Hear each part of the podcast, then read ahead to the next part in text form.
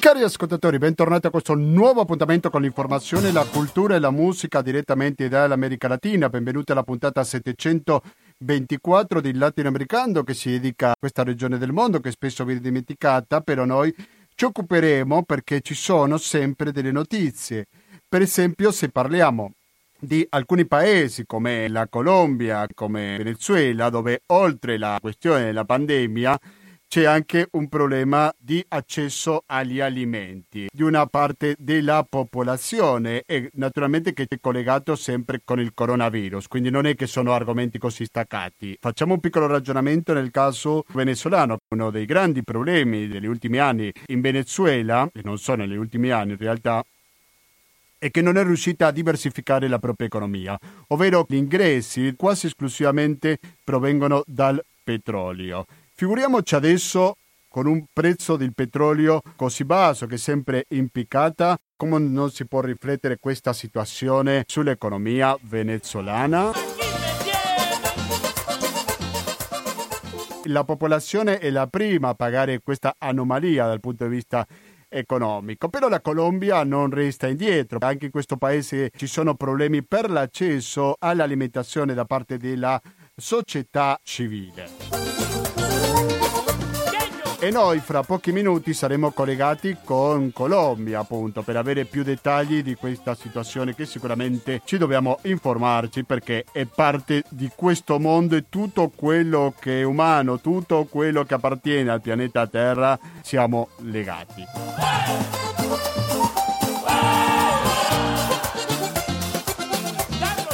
Oggi musicalmente siamo accompagnati da un CD che si chiama Colombia Classicos, quindi ci sono tanti artisti. Prima abbiamo sentito dei Latin Brothers che suonavano Baila Inés e adesso stiamo sentendo sottofondo El amor de mi savano di Peter Manjares, quindi ci sono diversi artisti in questo CD.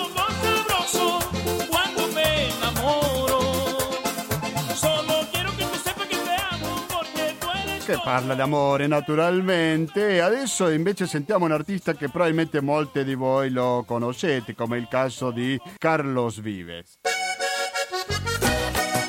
Compa Cipucco si chiama questo brano. Rimanete all'ascolto della cooperativa perché fra poco saremo collegati in diretta con la Colombia.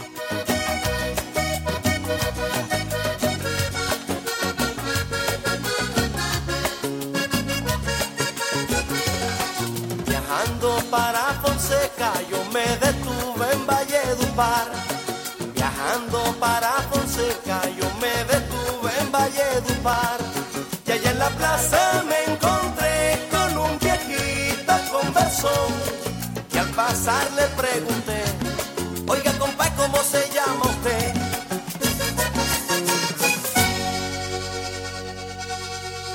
19-25 minuti siete sempre all'ascolto di Radio Cooperativa. Se con Radio Cooperativa sicuramente siete sintonizzati sull'FM 92.7 per il Veneto in genere o il www.radiocooperativa.org per ascoltarci in streaming con un'ottima qualità audio. Ci potete ascoltare dovunque vi troviate, compresa la Colombia, dove si trova il nostro ospite. Quindi diamo il benvenuto ancora a Dario Ghilarducci. Dario Ghilarducci, buonasera e bentornato a Radio Cooperativa. Ciao a tutti, buonasera. Grazie per la tua disponibilità. Dario Ghilarducci, professore di Scienze Politiche e Relazioni Internazionali presso l'Università di Rosario a Bogotà, città con la quale siamo collegati in questo istante. Prima dicevo ai nostri ascoltatori, Dario, che c'è una situazione sicuramente anche di accesso all'alimentazione da parte della popolazione. Alcuni dati che non l'ho dato prima, però mi sembra che è importante chiarirlo, che se parliamo del coronavirus, i dati ufficiali parlano di 278 morti, quindi non siamo arrivati ai livelli dell'Ecuador o del Perù, tantomeno a quello del Brasile, però comunque una cifra sicuramente consistente. Ma partiamo dal primo degli argomenti, Dario, per favore. C'è un problema di accesso all'alimentazione fra i colombiani? Cosa succede? Eh, assolutamente sì, allora quello che è successo io vi posso parlare soprattutto di Bogotà e vi do anche qualche riferimento in particolare su Cali e su Medellin, eh, perché sono credo le, le, tre città in questo momento un po' più eh, interessanti dal punto di vista di quello che è stata anche eh, la mobilitazione sociale pacifica, senza mobilitazione, tra virgolette, mm. per chiedere aiuti anche, da parte delle autorità. E anche le tre più importanti città della Colombia, no? Beh, direi di sì, potremmo aggiungere Cartagena, però insomma, eh, diciamo le grandi città, quelle più conosciute e riconosciute, insomma, sono Bogotà, eh, Medellin e Cali. E ovviamente sono delle grandi metropoli, Bogotà è la più grande, si calcola che abbia un minimo di 8 milioni di abitanti, ma insomma, le, io penso che eh, se facessero un censo, visto che sono anni che non ne fanno uno serio, andremo abbondantemente sopra i 10 milioni. Però, a parte eh, appunto questi numeri, che sono numeri appunto enormi. Che cosa è successo all'inizio a Bogotà? Bogotà ha iniziato la quarantena addirittura prima della quarantena nazionale, de- dichiarata una, un, l'hanno chiamata un simulacro di quarantena da parte della, del, del, sindaco, della sindaca, scusate, che è una donna, ehm, che ha deciso questa misura eh, per cercare di mantenere in casa ovviamente la popolazione e cercare di mantenere, bassa, eh, mantenere basso lo spargimento del virus. Verso la fine di, prim- di questi primi giorni la dichiarazione è stata che era andato tutto molto molto bene perché circa il 75% della popolazione aveva aderito. Ora, se calcoliamo il 75% della popolazione, quindi stiamo parlando perlomeno di 2 milioni di persone che continuavano ad andare in giro, che è più della popolazione di Milano. Quindi ecco, già iniziamo a immaginare queste dimensioni. Dal punto di vista della... Ehm, c'è stato ovviamente accaparramento nei negozi, in un primo momento, però non c'è mai stato un problema di eh, eh, rifornimenti, perché comunque il paese, dal punto di vista di quelli che sono i beni eh, di prima necessità e alimentari produce assolutamente tutto, quindi in realtà non è mai mancato niente, però sì è mancato, è mancato alla popolazione più debole, perché ricordiamo, qua viviamo in una città in cui il 60-70% probabilmente della popolazione vive di lavori informali. E che cosa significa vivere di lavori informali? Significa la signora che guadagna il minimo indispensabile uscendo a vendere per strada uh, l'empanada o il caffè o le sigarette o qualsiasi altra cosa. Quindi se queste persone non escono e non lavorano alla giornata, praticamente non mangiano. Quindi chiedere a questa gente che rimanga in casa implica cercare di montare delle condizioni e delle strutture di poter portare i viveri necessari perché in casa poi ci restino. No? E chiaramente questo che cosa ha prodotto? Ha prodotto da una parte uno slancio anche solidario e solidale interessante da parte di moltissime persone e anche di strutture mh, private, anche della grande distribuzione, no? per cercare in qualche modo di fare argine a questa emergenza. Dall'altra parte ha prodotto quello che c'era da aspettarsi come sempre, cioè una quantità impressionante di ruberie, per cui in realtà quello che è veramente arrivato alla popolazione è molto poco rispetto a quello che poi sono le necessità reali di queste fasce enormi degli strati più bassi eh, della, de, dei cittadini, mm, in particolare di Bogotà. Mm, ah, per esempio, vi faccio un esempio, hanno montato un sistema online, perché poi mm, gli aiuti diciamo, sono stati pensati in forme diverse, no? aiuti da parte eh, della, del, del, municipio, del distretto, eh, del governo, aiuti privati, fondazioni, c'è stato un po' di tutto. Il sistema diciamo, governativo aveva montato anche un sistema di eh, finanziamenti online per le persone che avessero un conto bancario eh, gli facevano un trasferimento di, eh, mettiamo, credo, meno di 200 euro, sì? eh, che comunque qua, per, diciamo, per un sostentamento minimo, per, fare, per comprare il minimo più o meno per un mese, più o meno per una ventina di giorni, diciamo, potrebbe essere sufficiente. Come funzionava? A questo sistema uno deve scrivere il suo numero di cedula, che è l'equivalente della nostra carta d'identità italiana, e vedeva automaticamente se aveva o non aveva diritto a ricevere questi, eh, questi, questo appoggio finanziario.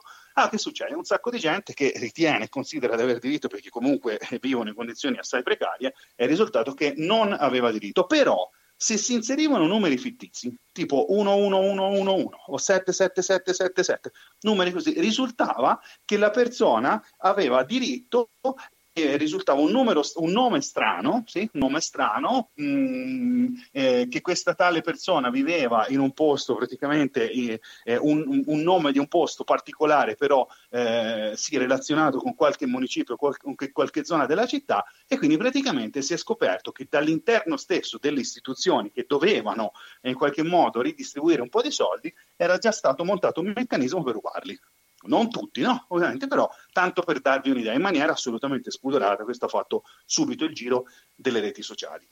A Bogotà è partito un grosso movimento nei quartieri più popolari, eh, movimento senza muoversi, o, muove- o muovendosi ovviamente molto poco, perché devo dire che perlomeno in un primo momento la maggior parte delle persone eh, più, più, più, umili poi, eh, essendo assolutamente spaventate no? da, da, una possibile crisi eh, sanitaria, hanno cercato di rispettare eh, la quarantena. Quindi questo movimento era, è stato chiamato il movimento del drappo rojo. cioè del, del, del fazzoletto, della bandiera rossa, non è proprio una bandiera, diciamo uno straccio rosso. Le persone che eh, avevano proprio in condizioni di, diciamo, di fame, che avevano fame, che però volevano, non volevano uscire di casa, hanno iniziato ad appendere ehm, questi stracci rossi alle finestre. Quindi sono, sono, passate queste immagini, hanno fatto un po' anche il giro del mondo perché sono, si vedono quartieri enormi di Bogotà con questi stracci rossi eh, appesi ovunque. Ci sono stati alcuni episodi eh, di saccheggio, molto pochi, in realtà un po' all'inizio, e poi ce, stato, ce ne sono stati alcuni anche ehm, su dei camion, su un camion in particolare che veniva a portare rifornimenti. Mm, questo è accaduto in maniera tanto a Bogotà come a Medellin. Come vi dicevo prima, anche a Medellin è, è successa una cosa di questo tipo in maniera anche strutturata.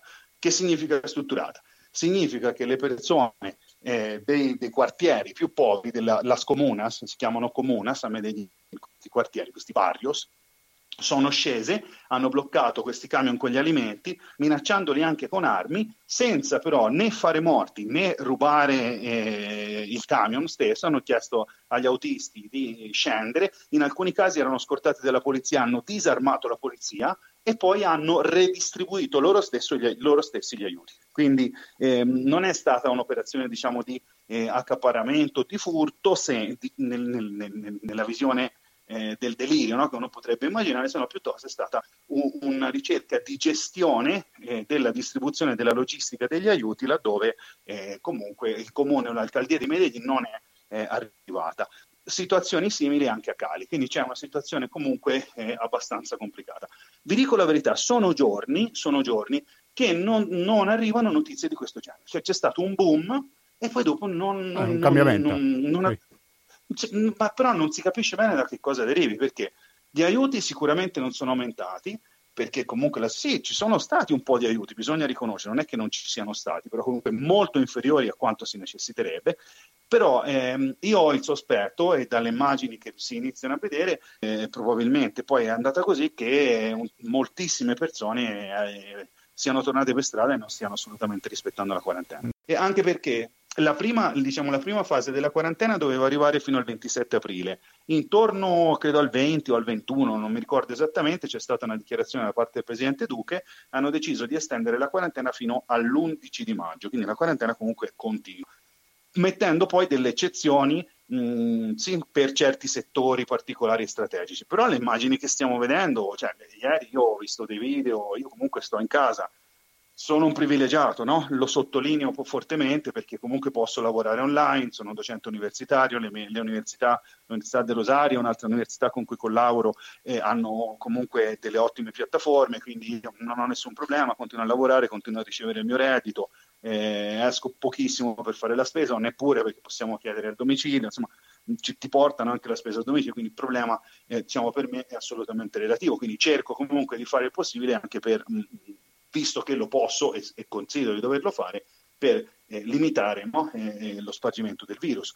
Però il problema è che eh, un sacco di gente non può fare altrettanto e che, che comunque, siccome le misure evidentemente non sono eh, sufficienti, le persone stanno uscendo. I video, ripeto, sono arri- mi sono arrivati dei video, delle immagini di ieri, invece di arrivare queste immagini che erano quelle che arrivavano prima di questi eh, drappos rojos caserolazos, no? che si facevano con eh, il caserolaso, no? che è questa forma con, con le pentole, di manifestazione. Sì sì, quella pacifica che è nata in Argentina eh, durante il periodo della crisi negli anni 90, che adesso è diventata no, una forma eh, molto, molto, molto diffusa in tutto il continente, fortissimi che si stanno dando, eh, non si vedono più e non si sentono più questo tipo di notizie. Le notizie che, che si sentono sono molto poche, anche i numeri, io vi dico la verità, onestamente non quadrano non quadrano. Primo punto che c'è da dire è che da quello che sappiamo risulta che fanno circa 2000 test al giorno, quindi 2000 test al giorno in tutto il paese è praticamente un numero assolutamente ridicolo.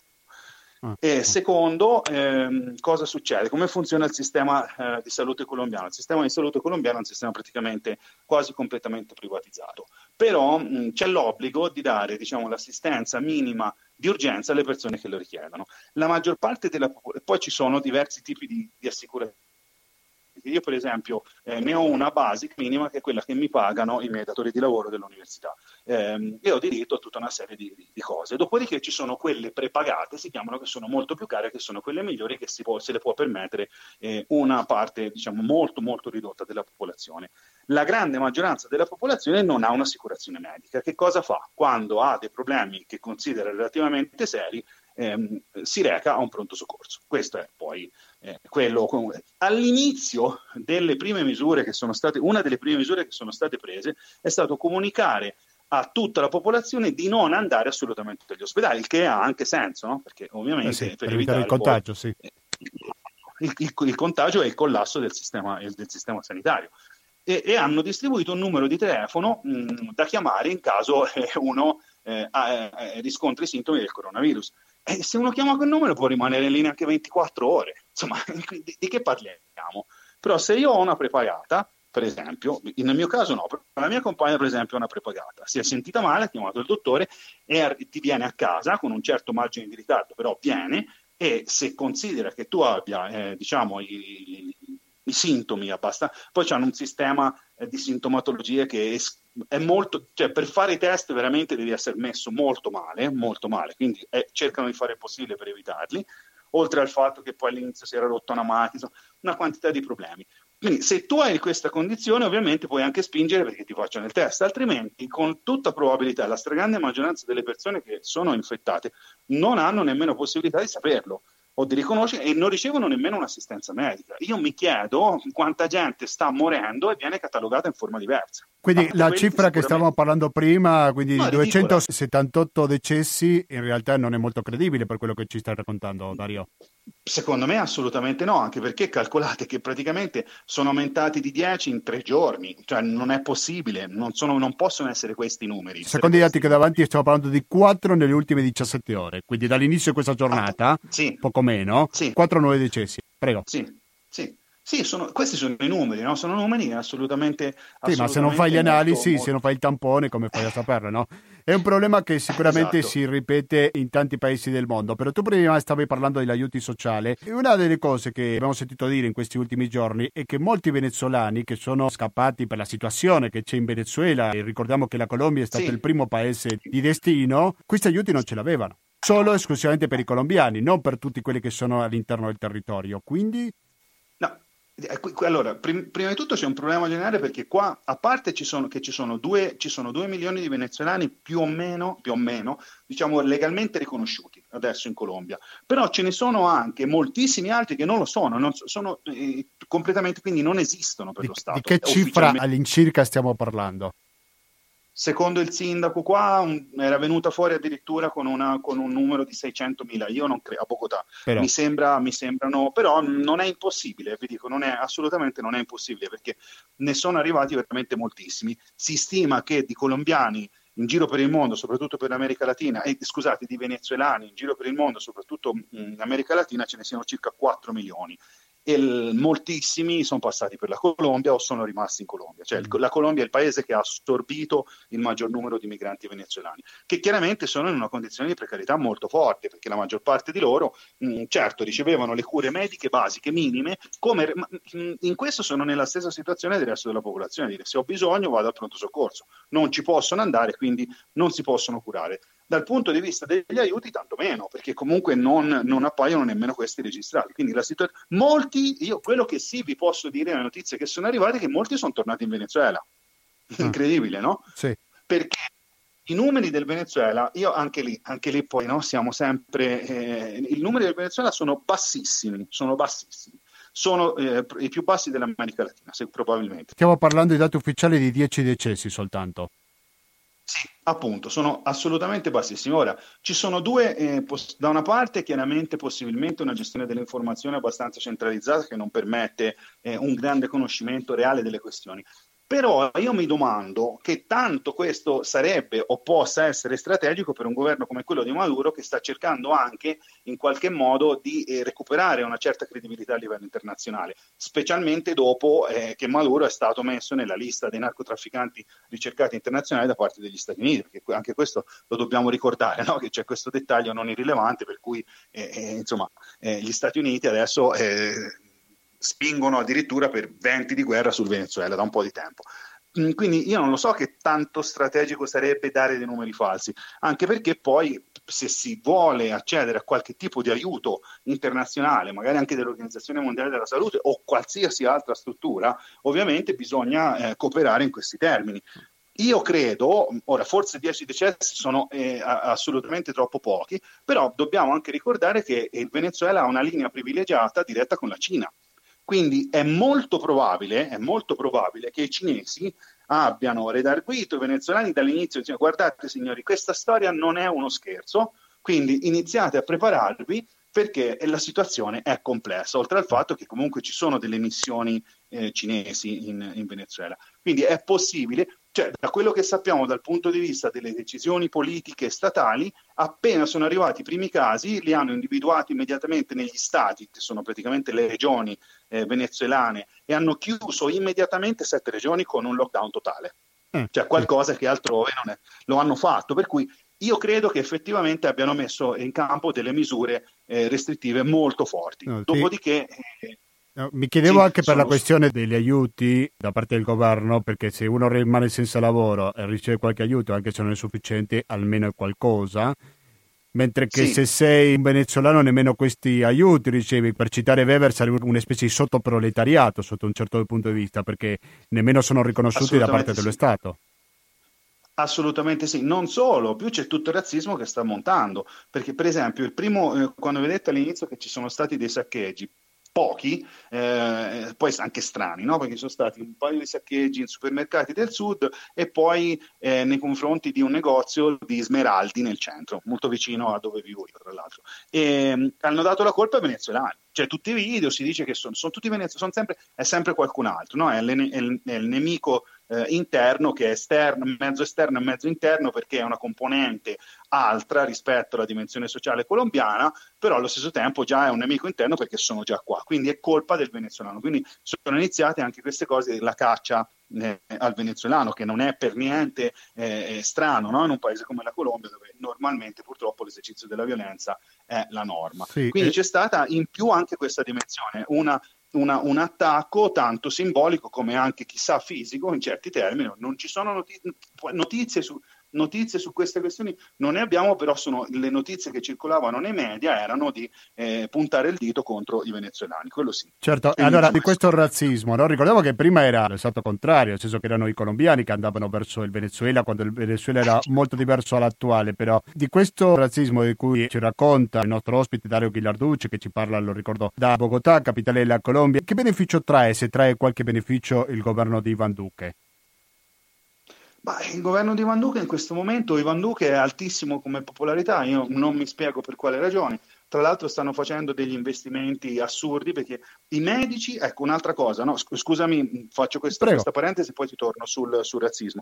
I medici ovviamente si stanno lamentando in maniera, ci sono già morti quattro medici e si stanno lamentando in maniera impressionante perché non hanno ricevuto eh, diciamo, eh, l'abbigliamento, tutto quello che serve per affrontare questo virus in tempo, in tempo congruo. Quindi ci sono state defezioni complete di medici in diversi ospedali del paese, la situazione per esempio nel Dipartimento dell'Amazzonia Letizia sembra che sia veramente tremenda, in altre zone della costa è molto pesante e in varie cliniche anche qua in Bogotà, quindi ci sono i medici che stanno dicendo signori qua non si sta facendo quello che si deve fare, quindi invece di spendere soldi dove si dovrebbero spendere si comprano eh, i blindati eh, per la polizia, per le antisommossa della polizia, si comprano eh, i, i, i, i blindati nuovi anche per i magistrati eh, si comprano i blindati per la Presidenza della Repubblica, questo è quello che si sta facendo. Nonostante questo, nonostante questo eh, non so come, però comunque è un po' anche, mh, simile a quello che è successo in un primo momento con Trump, adesso già meno,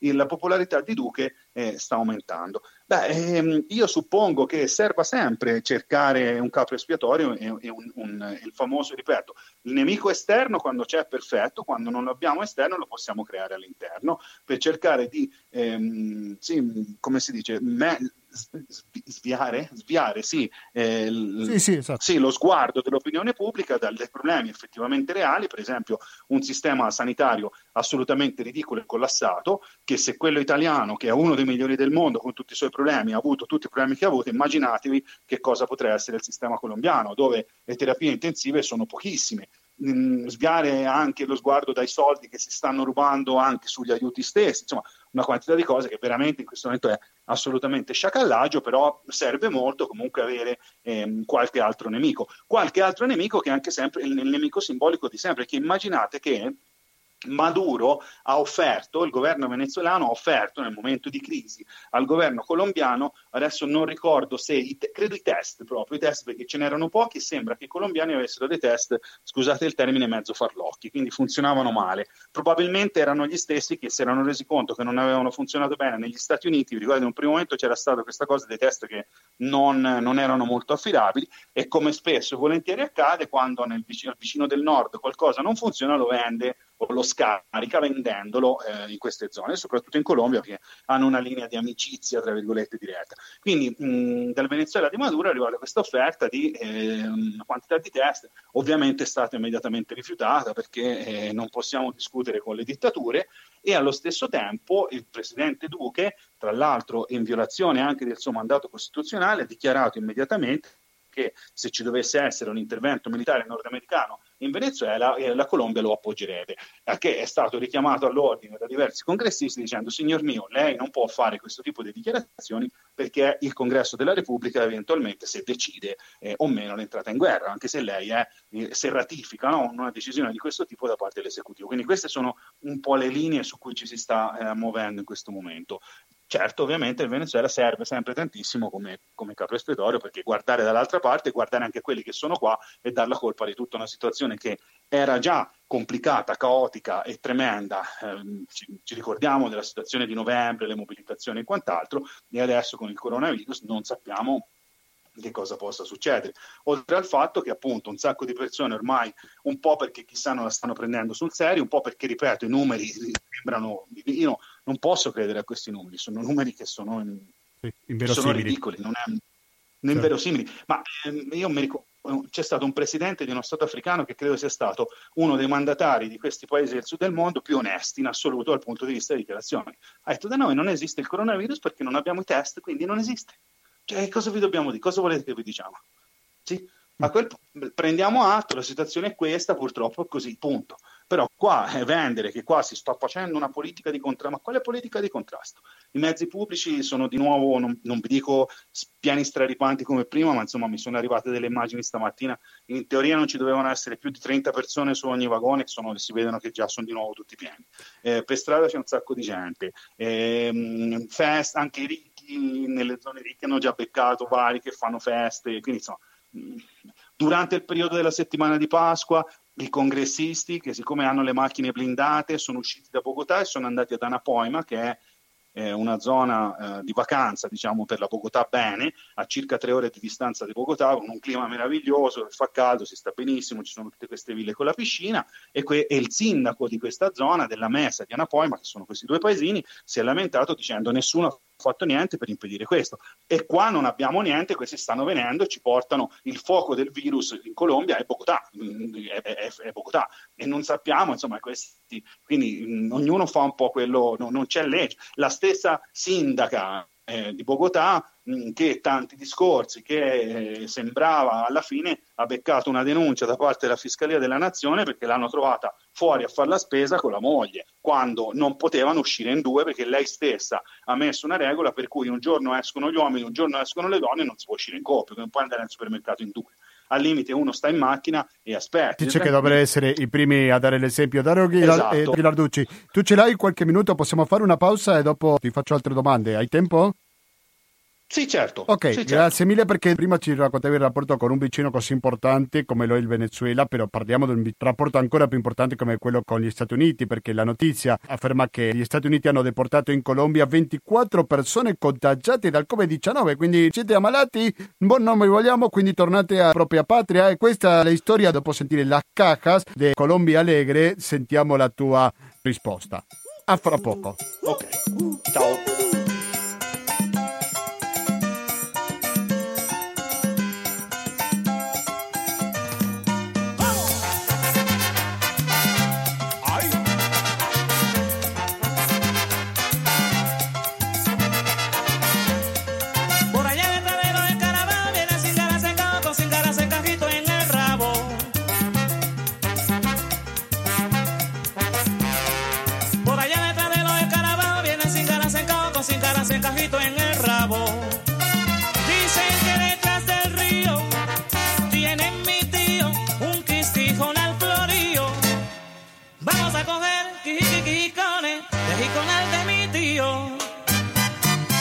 19.55 minuti, siamo sempre in diretta nonostante il coronavirus perché siamo delle idee, lo diciamo sempre, che la radio in questo periodo di crisi sanitaria è più importante che mai. In questo momento siamo collegati con Dario Ghilarducci che è un docente universitario, insegna scienze politiche e relazioni internazionali all'Università del Rosario. Buonasera ancora Dario.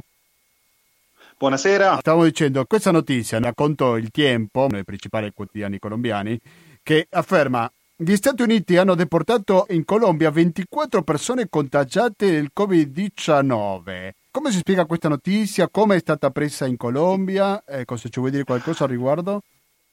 Allora, guardate, intanto ti dico che mi prendi sprovvisto perché stamattina non ho ancora neppure letto i giornali. È una notizia di poche ore fa, eh, quindi è una cosa che c'è sulla homepage. Prego. Sì, sì, per, per, quello ti dico, non ho, ma non ho ancora aperto proprio eh, cosa che normalmente faccio, però non mi stupisce per niente, non mi stupisce per niente. Questo è perfettamente in linea con le relazioni colombo-nordamericane, da sempre, da sempre.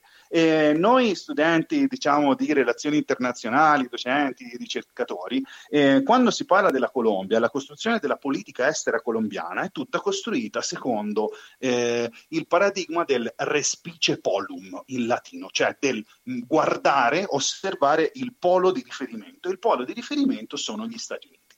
Ora uno si chiede come mai sono gli Stati Uniti, visto che questa politica è iniziata dopo la perdita di Panama. Cioè all'inizio del secolo scorso Colombia e Panama erano un unico paese. Ci sono state delle manovre, ora qui non vi sto a raccontare e a riassumere, che hanno fatto in modo praticamente che Colombia perdesse una parte consistente del suo territorio nazionale, che era Panama, e che finisse sotto l'ala protettrice e il controllo poi del canale da parte degli Stati Uniti d'America. Ora uno direbbe, dopo che ti hanno tolto la metà, un pe- no, metà no, per una parte consistente del territorio nazionale, un po' come è successo con il Messico, no? direttamente con gli Stati Uniti, perlomeno bisognerebbe sviluppare una certa diffidenza nei confronti di questo vicino del nord. No, qua è tutto il contrario. Qua c'è questa vendere questa idea di un'amicizia con gli Stati Uniti, con un'amicizia che poi è assolutamente sempre ed unicamente a senso unico. Quindi, ripeto, non mi stupisce per niente la notizia e non lo so come verrà presa. Cercheranno probabilmente di giustificarla in qualche modo giustificare questa, questa manovra nordamericana, perché ricordiamo invece che ogni volta che gli Stati Uniti lo ritengono opportuno chiedono l'estradizione di colombiani perché li vogliono da, laggiù per poterli interrogare e poter fare quello che ritengono opportuno, soprattutto su questioni relazionate al narcotraffico. E ora gliene rimandano indietro, è interessantissimo questa cosa, no? un bel gruppetto nutrito perché erano perché sono infetti di coronavirus. Non mi stupisce per niente. Sì, sono curioso di vedere che però la mia previsione è che cercheranno di fare di tutto dall'establishment per cercare di giustificare la notizia nordamericana o forse a un certo punto mh, cambieranno anche la notizia stessa e la faranno passare come una scelta colombiana eh, di far rientrare dei compatrioti. Non mi stupirebbe per niente, perché poi qua sì, è assolutamente in linea, assolutamente in linea con eh, l'atteggiamento colombo-nordamericano. Soltanto adesso è uscita alla luce, però la notizia è del 30 marzo, che dice che i colombiani sono arrivati il 30 marzo, ma allora non si sapeva che avevano la malattia. La notizia afferma che questo giovedì si è conosciuto che gli Stati Uniti hanno deportato 24 colombiani che erano ammalati di coronavirus. I colombiani sono arrivati in un volo al paese lo scorso 30 marzo insieme ad altre 40 persone, fatti tornare al paese per migrare negli Stati Uniti in modo illegale e con problemi giudiziario. Tuttavia, allora non si conosceva che queste persone avevano la malattia, quindi magari a volte si traveste come illegalità di entrare in modo clandestino al paese tutto quanto, quando in realtà il problema era un altro, no? poi stiamo parlando della salute. Ma mh, questo può darsi di sì, vi dico, può darsi di sì e può darsi di no, perché in quella data credo che gli Stati Uniti non fossero ancora nel panico. E ricordiamo bene che adesso nonostante... Un mese fa stiamo parlando. Pu- sì, può darsi di sì e può darsi di no, può darsi che lo sapessero e può darsi di no, perché comunque il presidente Trump, un, che adesso eh, ce l'ha con tutti, no? ce l'ha con l'Organizzazione Mondiale della Salute, ce l'ha con i cinesi, ce l'ha assolutamente con tutti, però non ce l'ha con se stesso, che all'inizio ha detto come Bolsonaro e altri soggetti questo, di questo calibro, che questo non era niente, era solamente un, un raffreddore che non sarebbe stato problematico, sì. per cui l'hanno presa profondamente sotto gamba e i risultati li stiamo vedendo tutti, basta guardare il GIS su internet che ormai tutti conosciamo per vedere vedere i numeri e le cifre del disastro eh, economico, sociale e umano che si sta dando negli Stati Uniti in questo momento. Quindi può darsi anche che effettivamente siano stati rimpatriati eh, per ragioni diverse. Ci sono stati vari voli di rimpatrio dagli Stati Uniti. Quello che vi posso dire dagli Stati Uniti è che qua sono continuati a venire turisti da New York, perché adesso Bogotà era diventata una, perlomeno fino a che non c'è stato il lockdown totale, Bogotà è diventata una era, no? adesso chiaramente il turismo è, è, spento, era diventata una meta addirittura del turismo fine, del fine settimana. Venivano da New York tranquillamente, si facevano, arrivavano il venerdì e ripartivano la eh. domenica. E quanti eh, di come io dico, vado a Chioggia loro dicono, eh, vado a Colombia, come se niente. Eh, certo, Vabbè. Eh, certo beh, gli costa niente, qua, qua, poi il eh. dollaro in questo momento è fortissimo, come anche l'euro. Quindi. Prima di salutarci, Dario Ghilarducci, che lo ricordo ci parla dalla Colombia, volevo toccare con te un altro tema che probabilmente qualche polemica ci porta, come quello dei respiratori. Il respiratore artificiale, che è un strumento così fondamentale in questo periodo di pandemia, perché stiamo parlando di costi completamente diversi perché prima si parla di 5.000 sì. euro dopo che sono sollevati, però poi tu volevi raccontare qualcosa che riguarda un respiratore che costa soltanto 2.000 euro? 2.000 dollari. Di cosa si tratta? 2.000 Do- dollari. ok. Allora, Prego, di cosa si, si tratta? tratta? di un fantastico progetto, di un fantastico progetto che è nato da una joint venture pubblico-privata che si è sviluppato a Medellin grazie all'Università di Antiochia, l'Università eh, l'Università di, di, della città di Medellin con l'appoggio della governazione, che sarebbe praticamente della regione Antiochia, che è la regione di Medellin, e di alcuni soggetti privati, anche di compagnie eh, relativamente grandi. Praticamente, questo bisogna dirlo, eh, i colombiani sono un popolo, eh, nonostante tutti questi deliri, eccezionale dal punto di vista dell'inventiva moltissime invenzioni mediche eh, fondamentali sono nate in Colombia. Vi faccio un esempio fra tutti, il pacemaker. Molti non sanno che il pacemaker è stato inventato da un ingegnere colombiano dell'Università Nazionale di Bogotà, un vecchietto che è ancora vivo, un personaggio fantastico, il primo pacemaker, e ancora sta sviluppando pacemaker adesso minimamente infinitesimali, il primo pacemaker era collegato a una batteria di auto, per dire, no? però è nato, è nato in Colombia.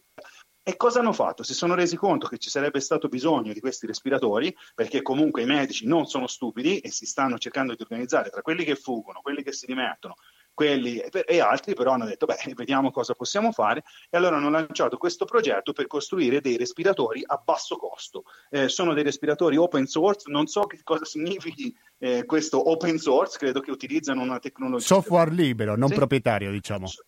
Probabilmente sì, sì, sì non, come non Linux so a differenza di Windows, Mac eccetera. Sì, no no sì, quello sì, sul software lo, lo, ce l'ho chiaro, ma non so che cosa abbia a che vedere l'open source con la struttura del respiratore. Probabilmente il ah. software del respiratore è libero, però la struttura è relativamente, eh, diciamo, a bassissimo costo perché sono riusciti a sviluppare, prima hanno sviluppato dei prototipi e sono già entrati in produzione industriale a 2.000 dollari per il mercato nazionale. Quindi Simma all'equivalente di 2.000 dollari per il, i primi chiaramente andranno sul mercato internazionale, ma si stanno già preparando chiaramente alla produzione alla vendita anche sul mercato internazionale. Perché? Perché la Colombia, come hanno fatto tantissimi altri paesi, no? anche questo delirio di mascherine, respiratori e quant'altro è successo anche in Italia, no? in un momento eh, tutte le tensioni con la Germania, no? dove finiscono le macchine, i respiratori, le maschere e, e, i prezzi sono lievitati in maniera mostruosa. Quindi avevano dei contratti, sembra, per comprare dei respiratori per 5 eh, mila dollari, sono arrivati a 20 e poi addirittura su certe zone addirittura arrivano a chiedere 80 mila dollari per questi respiratori.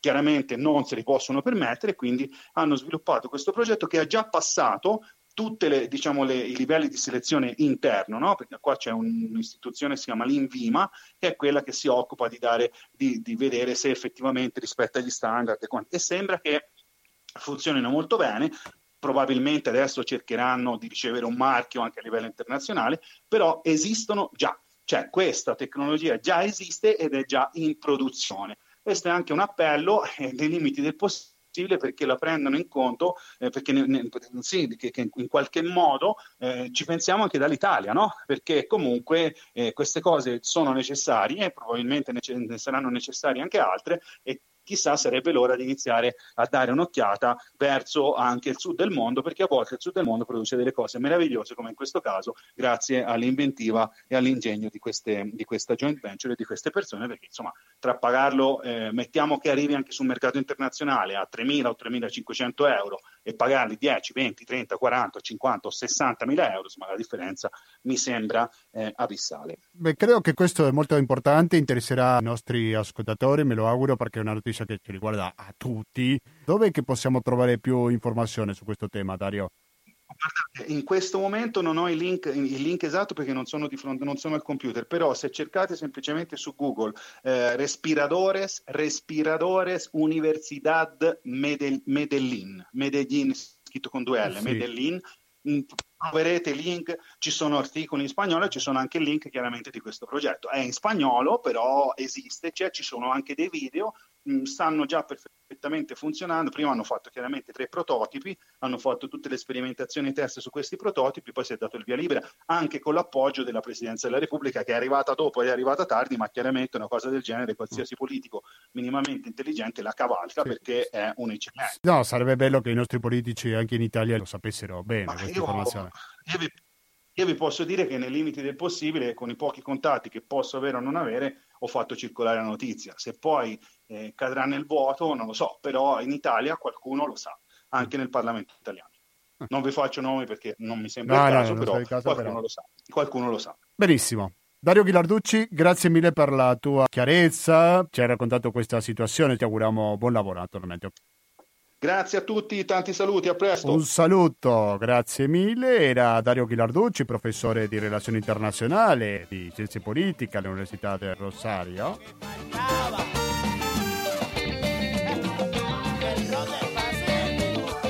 Siamo quasi in chiusura, eh? sentiamo, sentiamo un po' più di musica.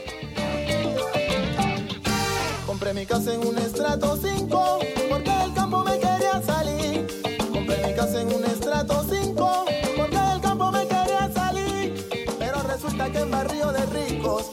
gente pobre no puede vivir, pero resulta che in barrio de ricos la gente pobre può Ma sembra che nei quartieri dei ricchi la gente povera non può vivere, dice Erenzia de Timbic in questo brano Che de malo. Questo succede solo in Colombia, eh? non pensate che possa succedere altrove, mi raccomando, cari ascoltatori.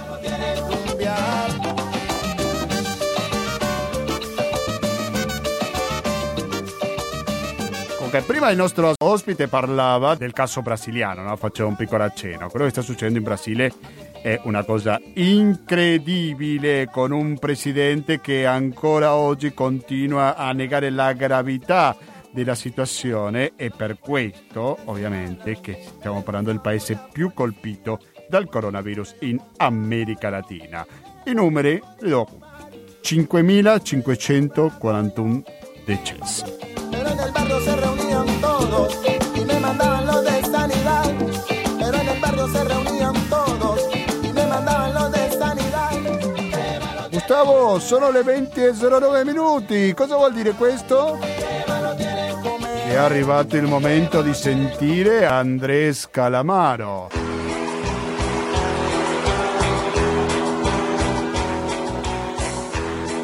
Sì, cari ascoltatori, perché stiamo concludendo con la puntata 724 di Latinoamericano.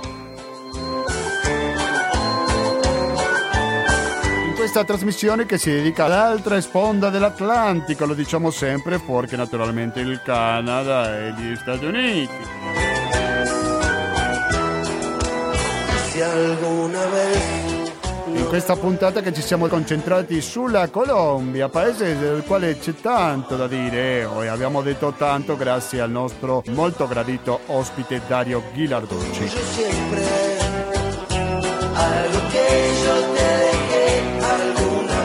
Adesso sta concludendo il latinoamericano, però noi andiamo avanti perché fra pochi minuti sentiremo una replica di economia e società e dopo dalle 22 fino alla mezzanotte sarà il momento di ascoltare Internotte.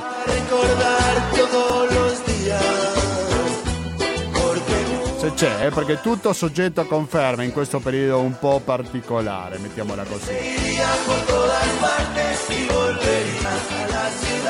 Io sono molto curioso di capire cosa vi è piaciuto, cosa non vi è piaciuto in questa trasmissione. Aiutate a migliorarla. Come? Scrivendoci una mail a latinoamericando, gmail.com, ancora latinoamericando, chiocciola gmail.com. Nunca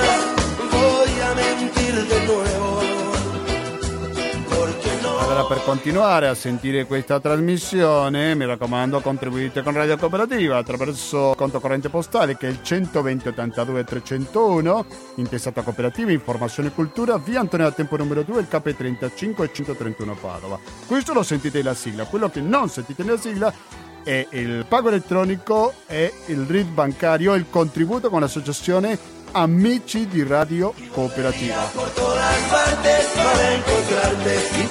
Preguntarte si otra. Mi raccomando, continuate l'ascolto di Radio Cooperativa sull'FM 92.7 per il Veneto in genere o il www.radiocooperativa.org per ascoltarci in streaming.